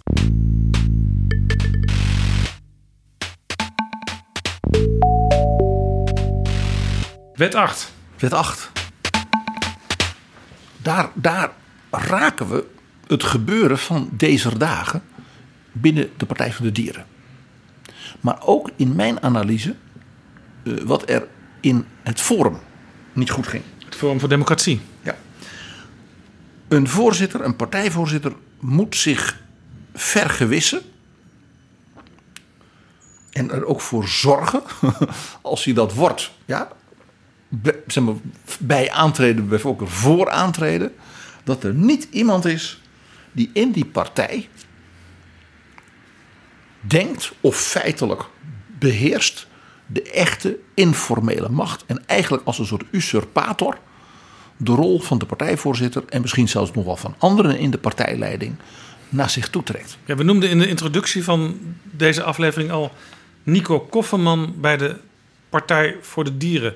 Heel interessante man. Ik heb hem ooit geïnterviewd samen met Sven Kokkelman toen het over de SP ging. Want daar was hij vroeger campagneleider. En hij heeft dus eigenlijk na de SP weer een nieuwe partij mee opgericht. En dat is de Partij voor de Dieren. En daar ging hij vervolgens voor in de Eerste Kamer zitten. En daar is hij nog steeds senator. Dus hij lijkt wel een beetje ook op Jan Nagel. Iemand die van de ene partij naar de andere hopt, in de Eerste Kamer zit. eh, en in die partijen die hij helpt of opricht, altijd een soort stille machthebber zeg maar, achter de schermen is. Ja, want Jan Nagel, die naam noem je nu, eh, van, die lang tijd voorzitter van 50PLUS is geweest. Ook heeft opgericht en een heleboel andere partijen. Eh, ja, wat voor functie die ook had. In feite was Jan Nagel natuurlijk altijd gewoon de grote eh, baas en het brein in die partij. En, en, en, dat is een interessant verschijnsel dus. De figuur Nagel, de figuur Kofferman. Ik zal zo nog één noemen. Zou bijna zeggen, eh, eh, Jaap, het is misschien wel een mooi interview voor jou. Dat je bijvoorbeeld en Nagel en Kofferman en degene die ik straks ga noemen... eens een keer met z'n drieën interviewt. Dat is een goed idee. Jan Nagel is trouwens bezig met het schrijven van zijn memoires. Dus die komt ongetwijfeld ook op die ticket nog wel een keer betrouwbare bronnen binnen. Oh, maar daar verheug ik me nu al echt serieus op. Want die man heeft natuurlijk wel een buitengewoon boeiend levensverhaal. Dat echt iets zegt over de voorbije 50 jaar van Nederland. Hij was actief in de media, in de nieuwe media. Zeer links. eh, Daarna met Fortuin. Daarna, nou ja, ja, oh ja. Dus, je bent voorzitter, je wordt voorzitter. Zorg dat je weet hoe dat zit zeg maar, in met de informele machtsstructuur van de partij. En weet hoe je daarmee dealt. Dus als er iemand in die partij het echt voor het zeggen heeft, en dat ben jij niet, en misschien zelfs de partijleider niet, hui, ja, dan, dan moet, je, moet je nadenken hoe je opereert. Misschien wel of je het überhaupt wil worden. Want dat zie je dus nu aan die, die, die, die, die jonge, uh, jonge snaak van de Partij van de Dieren. Die is natuurlijk nu gewoon politiek vermoord. Ja, Sebastian Wolfswinkel. Uh, de, de, de, de, zeg maar de, de, de, de, de belichaming van de vrolijke reformatorische cultuur in de Nederlandse politiek, Menno de Bruyne, de man van de SGP in de Tweede Kamer. Die had een hele mooie tweet. Die zei: Als je omgaat met je hond, zoals de Partij van de Dieren met hun voorzitter, dan krijg je de. de, de, hoe heet het? De, de, de, als je omgaat met je hond, zoals deze partij met deze jonge man, partijvoorzitter, dan krijg je de dierenbescherming op je, op je dak. Vreselijk. Vreselijk. Ja. Maar er is nog een mooi voorbeeld. We, we hadden het al heel even, ik wijs er heel even op. Ron Meijer en Jan Marijnissen. Ron Meijer had als partijvoorzitter moeten, moeten beseffen. Maar ja, hij was natuurlijk gewoon ook een, een, een slaafje. Dat het natuurlijk in die omstandigheden met dus die, die Marijnissen dynastie. Met dus vader Jan nog altijd ja, de echte baas. Dat je als partijvoorzitter er gewoon tussen de rails gaat raken. Kan niet anders. En in Shakespeareaanse theaterstukken zag je dan vaak dat er een vadermoord ging plaatsvinden. Maar dat was bij de SP uitgesloten. Ja, en ja, dat is nog een heel interessant recent voorbeeld. En dat is natuurlijk Henk Otten. Henk Otten was natuurlijk binnen het Forum de echte chef. Die deed de organisatie, die deed de strategie, die deed uh, uh, het opbouwen van de partij, die organiseerde alles. Alle die uitingen op sociale media en internet. Het geld. En hij zat ook. Recrutering van, van mensen hè, voor zo'n nieuwe club. Uh, ook uit niet alleen maar, zeg maar de, de, de wat pukkelig, gepukkelde studentjes die het leuk vinden om Thierry te bewonderen terwijl hij verhalen houdt over de Elfie Minerva. Maar zo'n Doreen Rookmaker, een vrouw, topvrouw uit het bedrijfsleven. Ja, hij heeft dus ook voor een groot deel de Eerste Kamerfractie samengesteld, de Europese lijst samengesteld. Ja. En hij was ook statutair, dat gold trouwens ook voor Thierry Baudet en de derde lid van het bestuur. Uh, hij was statutair vrijwel onafzetbaar toen ik dat eh, voor het eerst hoorde en las, toen dacht ik: hoe is dit in hemelsnaam mogelijk dat zulke statuten in Nederland bestaan? Ja. Want uh, ik geloof dat twee derde van alle leden, dus niet van de aanwezige leden, maar van alle leden, op een congres aanwezig moesten zijn om iemand af te kunnen zetten. Ja, dus dat betekent dat je dan een stadion moet huren. Uh, zodat er dan iets van 25.000 mensen kunnen komen. die dan ook allemaal nog voor moeten zijn. En er is uiteindelijk ruzie ontstaan in het bestuur. En ja, toen heeft eh, Henk Otte zelf maar besloten de wijste te zijn en te vertrekken. Maar anders was het nog een heel groot probleem geworden. Wat door, door de rechter uiteindelijk had moeten worden uitgemaakt, denk ik. Dat is ook nog steeds een groot probleem. Maar wat je hier ziet is dat iemand die niet de partijvoorzitter was. Want dat was in naam Thierry Baudet. Feitelijk de echte chef was. En dat dat dus, nou ja, mijn voorbeeld bij deze wet een recipe voor disaster is. Ja, en als chef ook veel te veel taken tegelijk uh, deed. Wat op zich natuurlijk ook niet helemaal onbegrijpelijk is in zo'n nieuwe kleine partij die heel snel groot wordt. En tegelijkertijd naar buiten toe voortdurend de indruk werd gewekt. Uh, met omhelzingen op het podium en wat dan niet van een vriendenclub en gezworen kameraden en dergelijke. En dan weet je dus, het is één groot toneelstuk wat opgevoerd. Men is dus niet integer, men is niet oprecht naar elkaar. Men beschuldigt elkaar van greep in de kas, van op met, met, met, met de creditcard van de, van de partij naar Thailand op vakantie gaan, enzovoort, enzovoort. En dan dreigen met processen, dat natuurlijk niet doen. Want stel je voor dat het echt naar buiten zou moeten komen wat aan de hand is. Hier zie je dus het voorbeeld van een partij waarin dus als de partijvoorzitter niet een zeg maar een fatsoenlijke organische autoriteit heeft, maar een ander of ja, feitelijk de macht heeft, ook over het geld gaat en dergelijke, dan weet je, dit gaat fout. En het huiveringwekkende is dat het Forum voor Democratie zich afficheert als een anti-kartelpartij, zoals ze dat noemen, hè, tegen het kartel van de bestaande grote partijen die altijd met elkaar samenwerken en elkaar baantjes toespelen. En tegelijkertijd hiermee bewijzen dat ze hun eigen forum niet op een koosjere manier kunnen inrichten en kunnen handhaven. En daarin lijken ze dus op maar één ding en dat is de LPF. Tot zover het Forum voor Democratie. Negende wet. Dus nog twee. Een partijvoorzitter, ik zei het al, dat dienende en politiek strategisch slimme wat je moet hebben. Dat betekent dus ook, jij moet je willen opofferen voor de club op het goede moment dat als je zegt er moet nu iemand zijn hoed nemen, zoals de Duitsers dat zo mooi zeggen, dat je zegt dat ben ik. Je moet het niet te vroeg doen. Zorg liever voor een oplossing als er een probleem is. Meteen weglopen, eh, niet doen. Maar vooral niet te laat. Dat je, dan kom je in die wet van dat jij zelf het nieuws wordt. En daarmee de partij schaadt. Ja. Twee voorbeelden. Wim van Velzen. CDA. Die toen er gedoe ontstond over het verkiezingsprogramma. Dit was in de jaren 80, hè? Lubbers was toen premier. Ja, we hebben het nu over 1994. Oh, vier, oh die tijd. Ja, hij was toen dus al lang partijvoorzitter. En het verkiezingsprogramma werd gemaakt. En er ontstond groot gedoe over een passage over de AOW. En, en één ding was duidelijk: de partijvoorzitter had dat hele proces, ook rond de, het vertrek van Lubbers, het aantreden van Brinkman, een nieuw programma, ook voor de komende, niet alleen de verkiezingen, maar ook voor de komende tien jaar als het ware. Ja, dat had hij dus uit zijn handen laten vallen. Ja, en ik herinner me, er was een lid van de programmacommissie, die heette professor Kolnaar, Ad Kolnaar. En die werd door journalisten bevraagd over wat staat er nou eigenlijk precies over die AOW in jullie programma. En toen bleek eigenlijk dat de consequentie kon zijn dat die AOW wel eens omlaag zou kunnen gaan. En dat was natuurlijk politiek heel erg link. Ja, de AOW zou bevroren worden als bijvoorbeeld de werkloosheid nog verder zou stijgen. Ja, maar ja, de bevriezen is feitelijk vaak omlaag gaan. Hè? Net als met alle andere uitkeringen. En zelfs in de diepste crisis, 82, 83, dat Lubbers eh, hè, met Jan de Koning, Onno Ruding, Wim Deetman zo enorm moest ingrijpen. Hè, alle salarissen voor ambtenaren en dergelijke leraren met 4% omlaag, 3% omlaag. Alle uitkeringen verlaagd. Maar niet de AOW. was dus een soort heilig ding, die AOW. Zo van, die mensen die hebben hun hele leven gewerkt. Hebben het land opgebouwd. Ja, dat, maar vooral, die hebben niet een alternatief van ik ga naar een andere baan of ik ga nog wat meer uren werken. Die hebben dat. Dat was de gedachte. En professor Kolnaar eh, deed dat bij een persconferentie. En dat was dus een, een rekenmeester.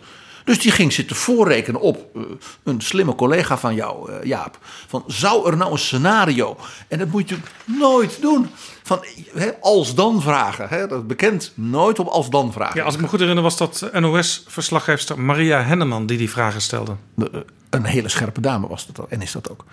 En die ging dus dat scenario uitrollen. Er, ja, als er nou dit, dan zou dat. En dan wordt wat natuurlijk uitgezonden werd, was dat, dat quoteje van 15 seconden. Ja, ja, het kan zijn dat de AOW bevroren moet worden. Een professor ja, eh, in sociaal-economische rekensommen. En de partijvoorzitter die werd dus eh, geconfronteerd met die beelden. Op zijn eigen partijbureau opgenomen bij de officiële presentatie.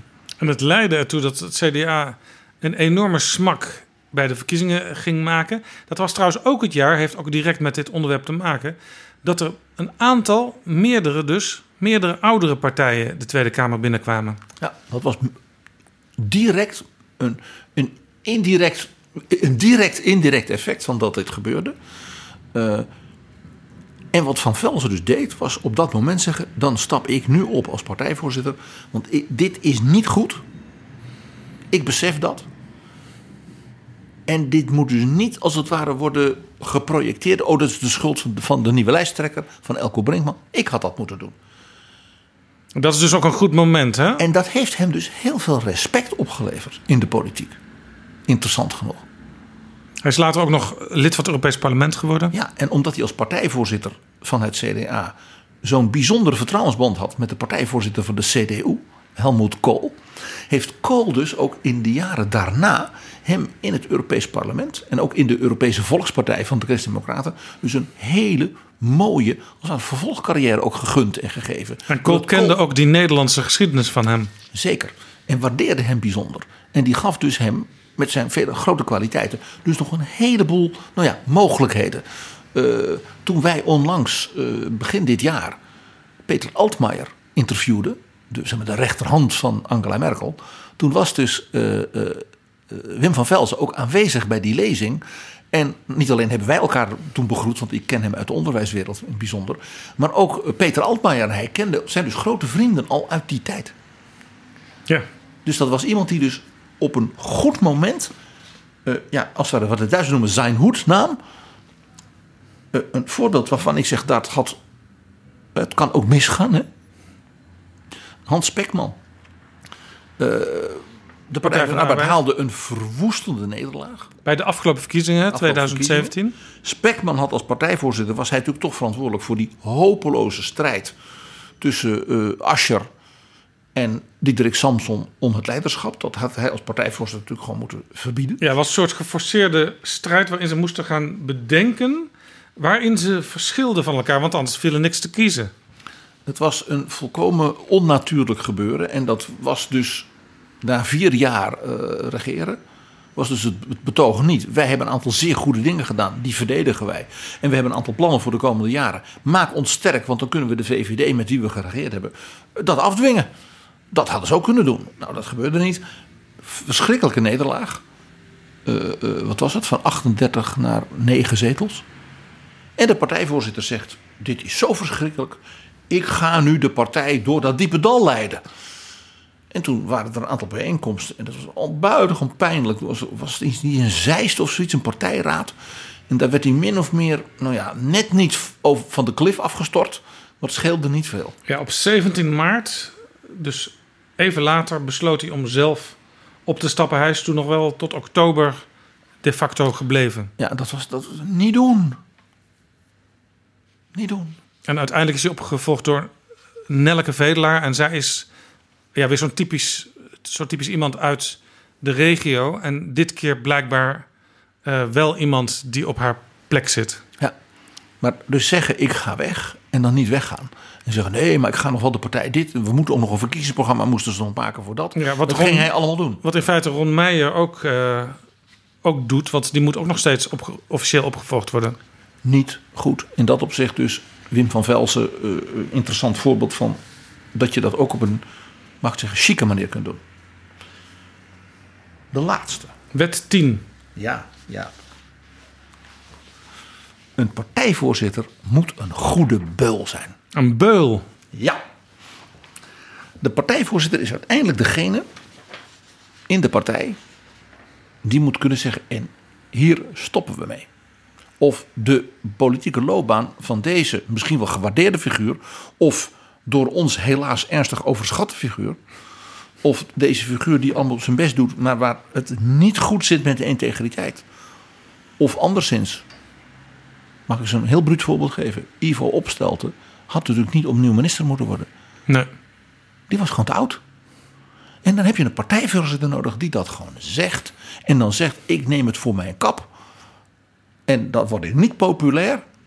Maar mijn taak in de partij is om die lange termijn ook de nare beslissingen te moeten nemen als het niet anders kan. Ja, Ivo Opstelt was notabene zelf ook uh, voorzitter geweest voor zijn ministerschap. In 2010 werd hij minister in het eerste kabinet Rutte.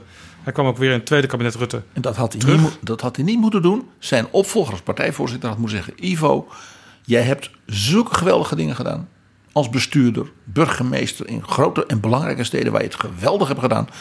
Je hebt als partijvoorzitter heb je ongelooflijke verdiensten voor de VVD. Hè, hoe hij uh, Mark Rutte heeft geholpen ja, zich te ontwikkelen tot nou, een minister-president van allure ook in Europa. Dat is allemaal te danken ook aan Ivo Opstelten. Je, je bent twee jaar minister geweest uh, in hele moeilijke tijd. Stop. Ja, en hier speelde ook parten wat we al vaker in Betrouwbare Bronnen ook met, met gasten hebben besproken. Uh, de op zich mooie eigenschap van Mark Rutte, de leider van de VVD dat hij loyaal is naar mensen eh, met wie hij al zijn hele partijleven samen heeft meegemaakt, die hem ook hebben gesteund. En Ivo Opstelten is daar een van de belangrijkste factoren altijd ook in geweest. Ja, dus zo'n Ivo, die laat je niet snel vallen. Maar dan moet, dat is dus dan juist de taak van een partijvoorzitter om daar die afstand wel te nemen en dat besluit uiteindelijk ook in die partij voor the well-being of everyone te nemen. Dus dat op een zodanige manier te laten landen dat het dus niet een moordaanslag is. Zoals nu gebeurt met die jongen in de Partij voor de Dieren. Maar dat iedereen zegt, oeh, even een scherpe ingreep. Maar op een eervolle manier gedaan. Ja, doe het chic. Maar dat iedereen zegt, wauw, we begrijpen het wel. En het is toch goed dat de partijvoorzitter... Inderdaad, de partijvoorzitter moet dan minder lief zijn, minder aardig, minder loyaal ook dan bijvoorbeeld in dit geval Mark Rutte. Dus een goede beul. Ja, en heel vaak gebeurt het natuurlijk ook al zo dat openbare beulswerk niet eens nodig is. Hè, dat de betreffende persoon zelf zegt: ik, ja, u, u weet, ik ben verslaafd aan het vak, ik ben een politieke junkie. Maar ja, ik ben ook inmiddels eh, zo en zo oud. En ja, ik heb na lang overwegen ook een beetje met mijn kinderen gesproken en met mijn partner. eh, besloten dat het mooi geweest is zo. Ik kan nu burgemeester van Leeuwarden worden, zoals meer dan tien van mijn voorvaderen. Dit laat ik niet lopen.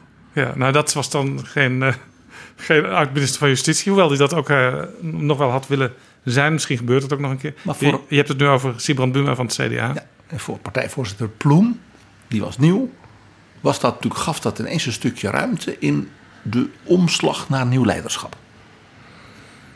Geeft dit aan dat het ook een soort van eh, geregisseerd vertrek was van Buma? Nee, nee, nee, nee, nee, nee. Hij wou dit zelf. Dat weet ik zeker. Ik bedoel, een Buma wordt burgemeester van Leeuwarden. Twee voorbeelden van dat, dat beulschap. Dat je denkt, oh, dat ging dus niet goed. Een Nederlands voorbeeld. Dramatisch in onze politieke geschiedenis. En een voorbeeld uit het buitenland. Het Nederlandse voorbeeld eerst. Ja. Jan Nagel, voorzitter van Leefbaar Nederland. We noemden hem al. We, we noemden hem, want hij heeft natuurlijk zoveel partijen gediend en opgericht en eh, daar een sterke man geweest. Hij wist één ding, ik ben de man achter de schermen. He, wat er al even over dat je daar mee moet oppassen met zo'n sterke figuur achter de schermen. En dat speelde hier dus ook. En hij zegt, ik heb voor mijn nieuwe partij een lijsttrekker nodig. En het idee was, dat wordt dan iemand uit het land, uit die leefbare bewegingen, Henk Westbroek of zo iemand. Maar Nagel dacht nee, want dat zijn mensen die zijn lokaal en die kunnen niet op dat niveau van de nationale politiek opereren. Ik wil iemand die met, bal, met Balkenende, die met Ad Melkert, die met ja, Hans Dijkstal, eh, met Tom de Graaf Ja, we, het debat gaat voeren. we zitten nu in 2001. En hij vond Pim Fortuyn. Pim Fortuyn was iemand die zich profileerde als columnist in het weekblad Elsevier. Die ook langzamerhand een heel eigen audience had georganiseerd door spreekbeurten in het land te houden. Waar vooral MKB'ers eh, hem toejuichten en het altijd met hem voor 99% met hem eens waren. En hem zo verrassend en vernieuwend vonden. Dat was, vonden ook eh, allerlei tv-programma's die een, of wel over politiek wilden hebben, maar het moest vooral entertainment zijn. Dan had je aan Pim Fortuyn een goeie. En je wist ook, als Pim aan de talkshowtafel zit, dan gebeurt er altijd iets, ook met die andere gasten die daar zitten. En hij had altijd een onderwerp wat hij op tafel gooide. Wat dan ook daarna weer van, van die tafel wegrolde. Maar entertainment. Nou, dus Jan Nagel die zet Pim Fortuyn dus op nummer 1. Lijsttrekker. Ik heb er zin aan. Vanuit de gedachte dat hij achter de schermen dat wel kon. Beredderen, regisseren en dergelijke. Want zo had Jan Nagel het toch altijd gedaan. En toen merkte hij, oh jee, ik zit helemaal mis. Dit is een ongeleid projectiel, deze Fortuyn. En toen heeft hij dus een beul moeten zijn. En het punt was, Fortuyn was zo ongrijpbaar... dat eigenlijk Nagel dus niet meer zelf het initiatief had. En wat je dan krijgt, is dat je dus... je probeert in het belang van je partij... ja, in te grijpen.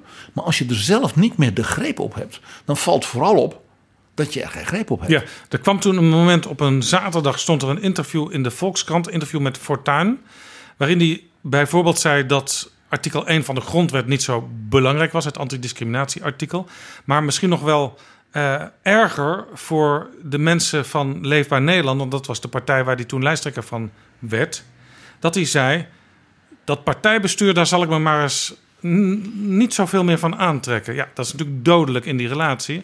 Dus hij moest op het matje komen. En daar was een, een heel moeizaam gesprek tussen dat bestuur en Fortuyn. Dat gesprek is ook opgenomen door iemand.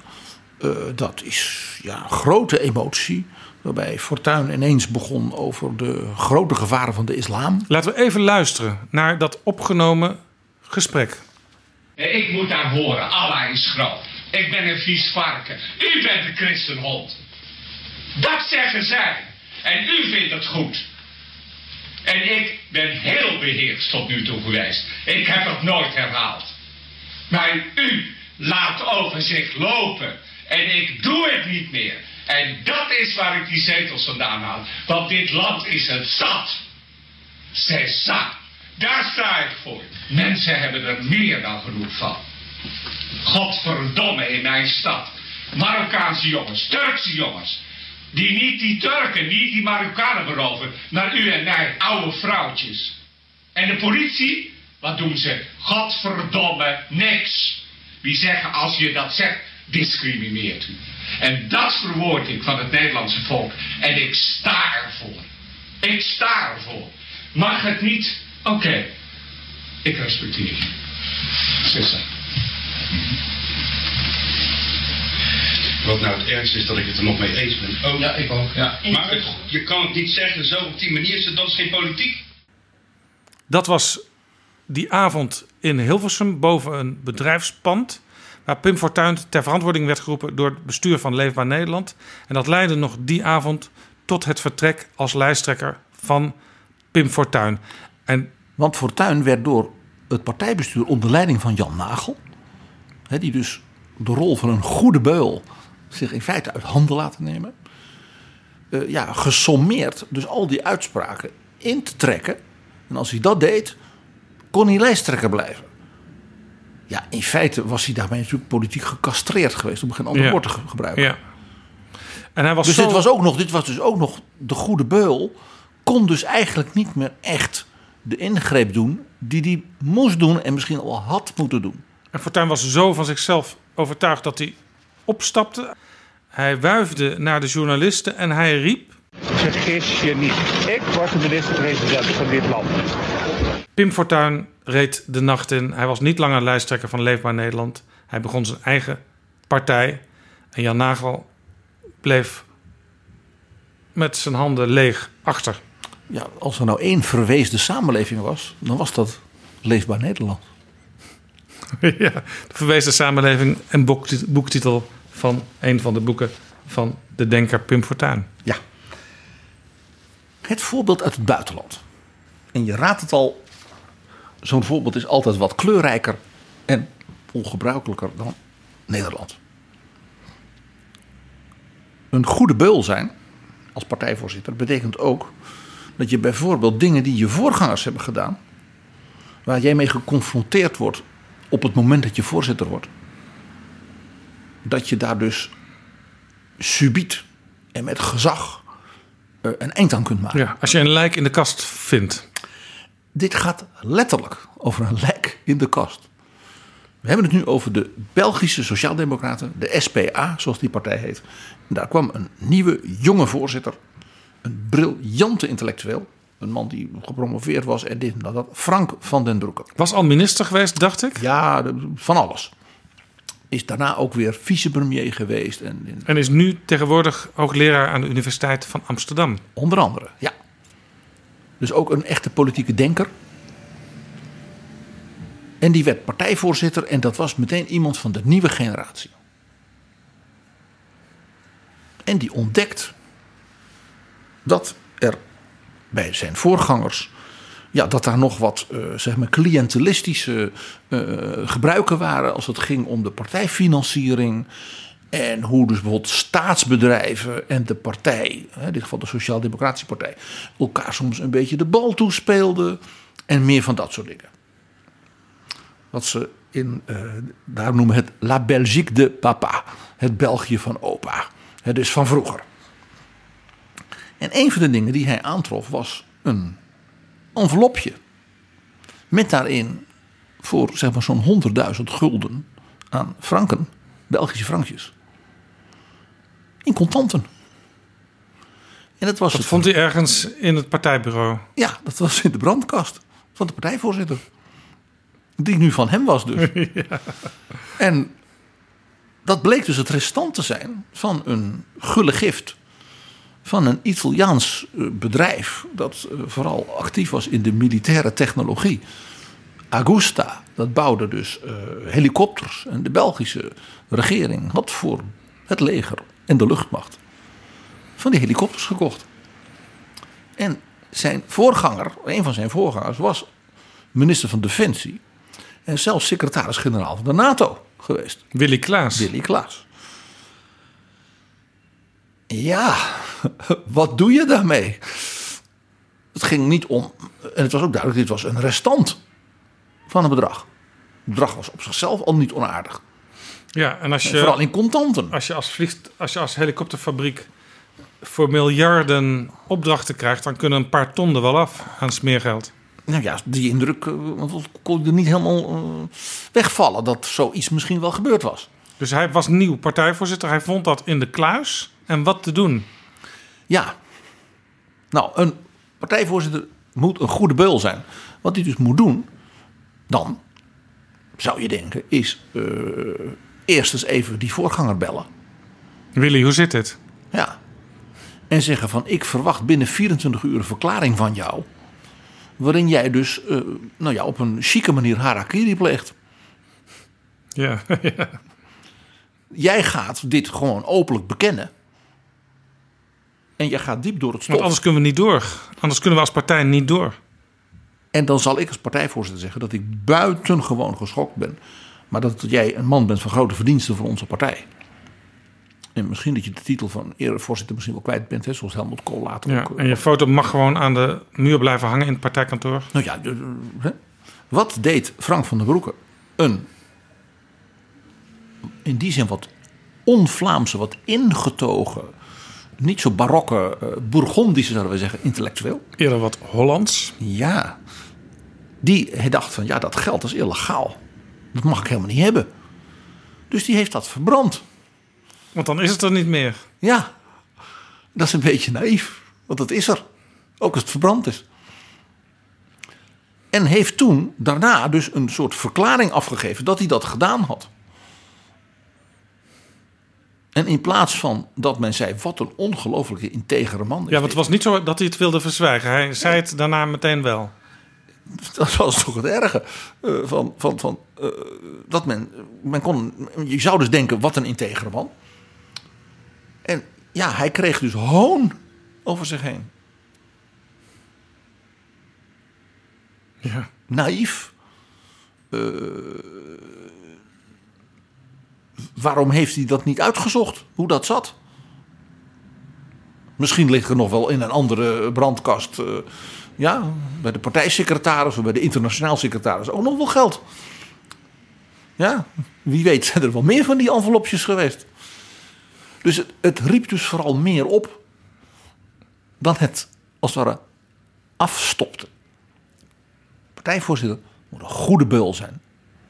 En dit voorbeeld van Frank van den Broeke is dus een, een, een heel opvallend voorbeeld, omdat hij dus aan de ene kant waardering verdient voor zijn. Of dat hij zegt van ik wil, ik wil dit absoluut niet hebben. En tegelijkertijd daardoor politiek, zou je zeggen, maar, bestuurlijk misschien onhandig was. Ja, en hij had waarschijnlijk ook een ja, waarschijnlijk aangifte moeten doen, maar wellicht ook een commissie moeten instellen van voor een deel externe mensen die het inderdaad tot op de bodem hadden kunnen uitzoeken. Ja, ja, zo, ja, zo dat voor de partij. Dat had hij dus daarna kunnen doen. Maar ja, nu, nu begon natuurlijk, nu was het natuurlijk meteen een zaak die. Ja, dit raakte ook de Belgische regering. Van de jaren daarvoor. Hoe is het afgelopen? Want dat zit niet meer in mijn geheugen. Eh, nou, het is, het, is, het, is, dramatisch geweest natuurlijk voor de reputatie van Willy Klaas. Eh, Frank van der Broeke is dus echt opgestapt. Is, maar ja, doordat men ja, er niet omheen kon om toch ook wat te zeggen... ja, het was wel loepzuiver wat hij probeerde te doen... eh, heeft dat dus niet verhinderd dat hij daarna een aantal ministersposten... en ook vicepremier is geweest van Vlaanderen. En volgens mij is hij daarna naar Oxford gegaan, ook naar de universiteit. En eh, meer van dat soort dingen. Ja, en nu dus in Amsterdam aan het werk op de universiteit. Maar het is een voorbeeld dus van wat ik noem, je moet een goede beul zijn. Je moet weten hoe je dat doet. Kun jij recapitulerend nog even die tien wetten noemen?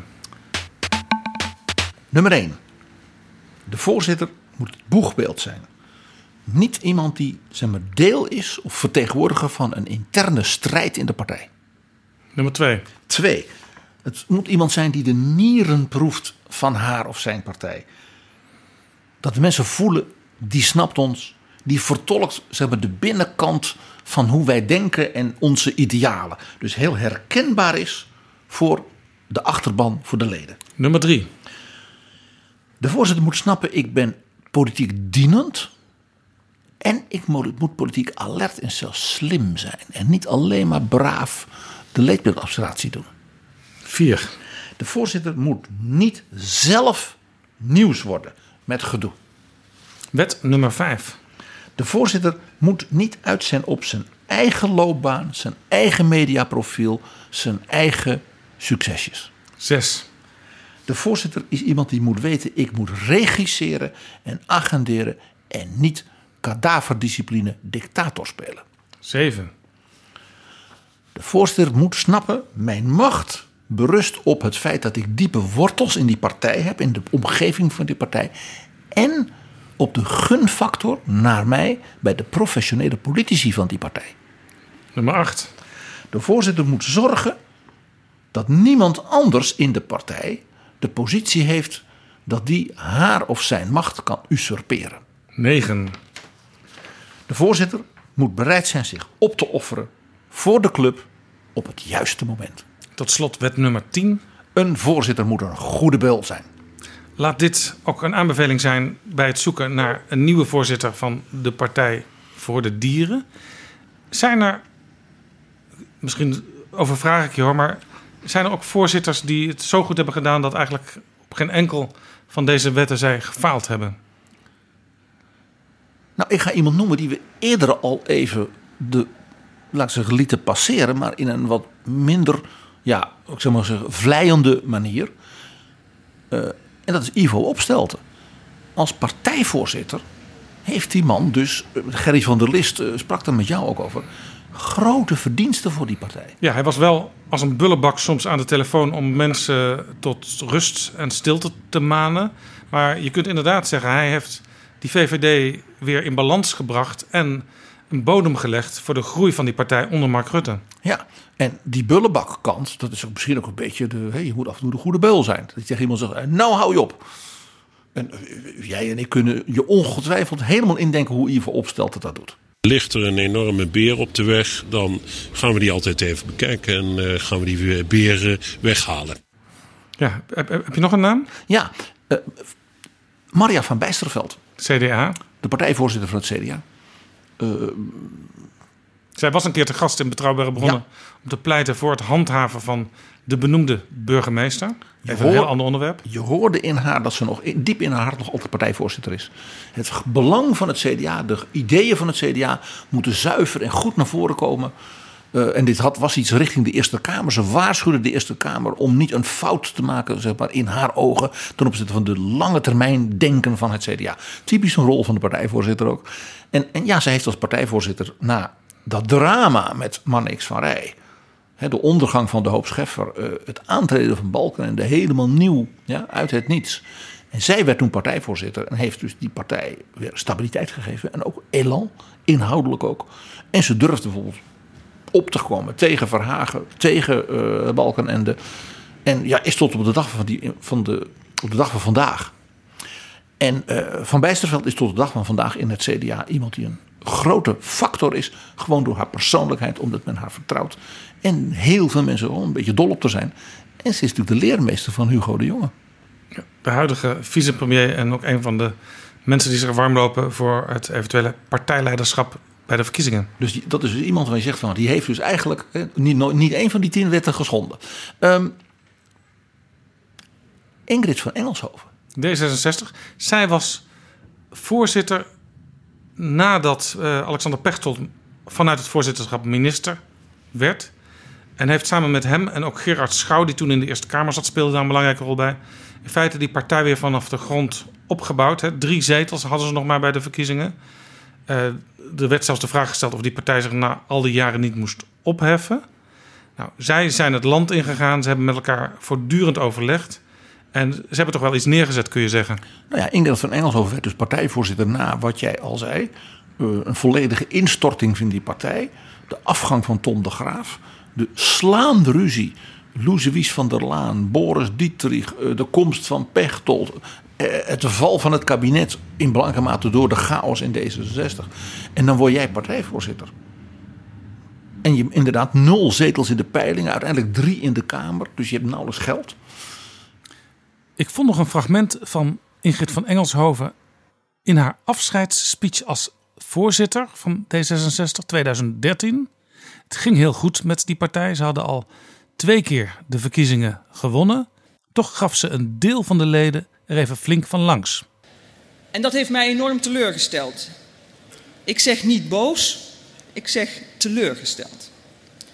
De inzet in de afgelopen campagne van raadsleden, wethouders, statenleden en gedeputeerden viel behoorlijk tegen. En ik vind het onbegrijpelijk als u wel verwacht dat als het om uw zetel gaat, anderen wel de straat op gaan. En ik ga ervan uit dat u dat het komend jaar bij de gemeenteraadsverkiezingen en de verkiezingen voor het Europees Parlement ruimschoots goed gaat maken.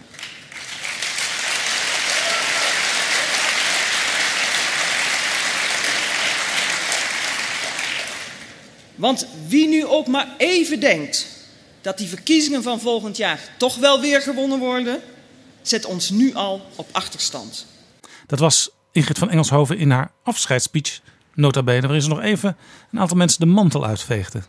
Ingrid van Engelshoven is als minister in dit kabinet een van de allerzwakste. Laten we er nu omheen draaien. Maar als partijvoorzitter heeft ze een, eigenlijk een foutloos parcours gelopen. En heeft ze dus die partij, zoals jij ook zegt, vanaf de bodem weer opgebouwd. Elan gegeven. Die organisatie dus ook weer uh, uh, je pep gegeven. En uh, petje af. Dankjewel voor dit prachtige overzicht, PG. En het is weer een encyclopedisch verhaal geworden. Een college wat bij wijze van spreken elk nieuw lid, niet alleen elke, elke potentiële voorzitter, maar elk nieuw lid van elke partij en ook elk bestaand lid tot zich moet nemen. Want zoveel kennis in anderhalf uur. Ik neem mijn petje voor je af. Dankjewel, Jaap.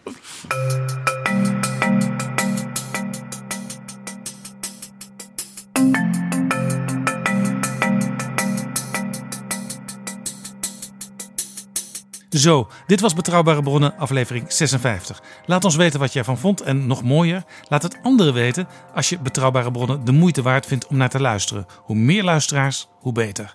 Wil je adverteren of sponsoren? Schrijf dan naar Flip Kilian Adams door een mailtje te sturen aan flipapenstaartdagennacht.nl. Komende week zijn de Tweede en Eerste Kamer met reces. Dinsdag is er geen nieuwe aflevering, maar vrijdag, over een week dus, weer wel. We gaan het dan hebben over het boek Het Ancien Régime en de Revolutie van Alexis de Tocqueville. Tot dan. Gaan we nog praten met meneer Van der Ark. Goedemorgen. Goedemorgen. U belt vooral eigenlijk uh, met, met uw vrouw thuis en haar ervaringen... dat u denkt, staken met Jap. Nou ja, staken met Jap. Het is natuurlijk het uiterste middel. Maar ik vind eigenlijk dat ze het hele land nog eens een keer plat moeten leggen. want, het zijn, want het zijn niet de mensen die het land en, en allemaal kapot maken.